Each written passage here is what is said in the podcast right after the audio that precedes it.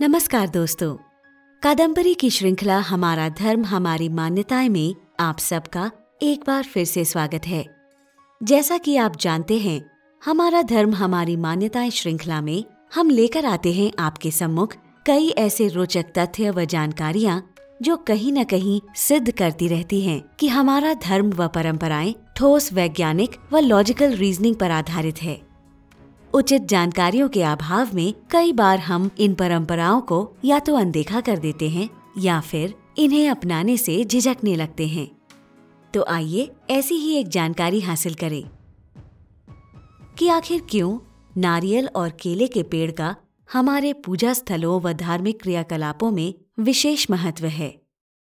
नारियल और केला ये दो ही ऐसे फल हैं जो किसी के जूठे बीज से उत्पन्न नहीं होते, अर्थात यदि हमें आम का पेड़ लगाना है तो हम आम को खाते हैं और उसके बीज या गुठली को ज़मीन में गाड़ते हैं, तभी वे पौधे के रूप में उगता है। या फिर ऐसे ही गुठली निकाल के लगा दें तो भी वे उस पेड़ का बीज, जूठा या अंग ही हुआ। लेकिन केले का या नारियल का पेड़ लगाने हेतु धरती से निकला हुआ पौधा ही लगाते हैं, जो कि स्वयं में ही पूर्ण है, जो न तो किसी फल के बीज का हिस्सा है और न ही जूठा है। इसलिए भगवान को संपूर्ण फल अर्पित किया जाता है। इसी तरह से आइए बात करें हमारी पूजा में इस्तेमाल होने वाली कुछ विधियों के बारे में भी। प्रत्येक मंदिर या पूजा स्थल पर भजन पूजन के दौरान घंटियाँ बजाने, ढोल मृदंग, अन्य कई वाद्य यंत्रों का प्रयोग किया जाता है। आजकल के युग में साइंस के सिद्धांत ये स्वयं ही सिद्ध कर रहे हैं कि ध्वनि से उत्पन्न तरंगे, यानी वाइब्रेशन हमारे न केवल मस्तिष्क, बल्कि संपूर्ण शरीर पर एक विशेष प्रभाव डालते हैं। यंत्रों की ध्वनि से शरीर व मस्तिष्क की कोशिकाएँ झंकृत हो, सजीव, यानी एक्टिव हो जाती हैं। इसी प्रकार से शंखनाद, घंटनाद से ध्वनि की परिधि में फैले हुए सभी हानिकारक कीट पतंगे और कीटाणु भी मर जाते हैं।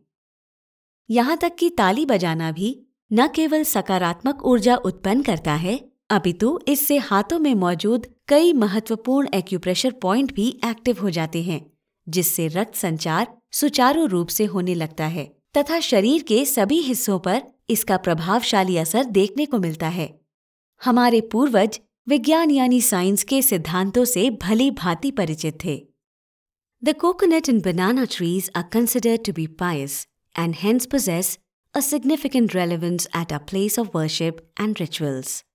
Usually, most of the trees are grown from part of the tree or its seeds. Mango tree, for instance, is grown by planting its seed, which remains as residuals after consuming the fruit. It's only the coconut and banana tree that grow all by itself, directly from the earth. Similarly, there are many religious practices which have logical, scientific relevance.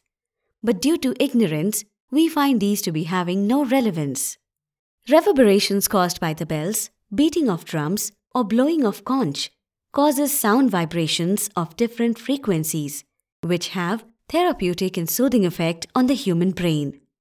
It's also believed that many small, harmful organisms present within the radius of those sound vibrations get killed by the sound thus produced. Clapping while chanting mantras or performing kirtan heals the body through the pressing of various acupressure points existing on our palms. Well, that's all for now in this episode. जुड़े रहिए हमारे यानी अनिल सक्सेना और ज्योतिका के इस संयुक्त प्रयास कादम्बरी से जिसमें हम खोज कर लाते रहेंगे ऐसे ही कई रोचक व ज्ञानवर्धक तथ्य हमारा धर्म हमारी मान्यताएँ की आगामी कड़ियों में ये पॉडकास्ट तैयार किया गया हब हॉपर स्टूडियो पर अगर आप भी चाहते हैं अपना पॉडकास्ट शुरू करना बिल्कुल मुफ़्त तो विज़िट करें www.hubhopperstudio.com पर। हब हॉपर इंडिया का लीडिंग पॉडकास्ट क्रिएशन प्लेटफॉर्म अधिक जानकारी के लिए एपिसोड डिस्क्रिप्शन पे दिए गए लिंक पर क्लिक करें।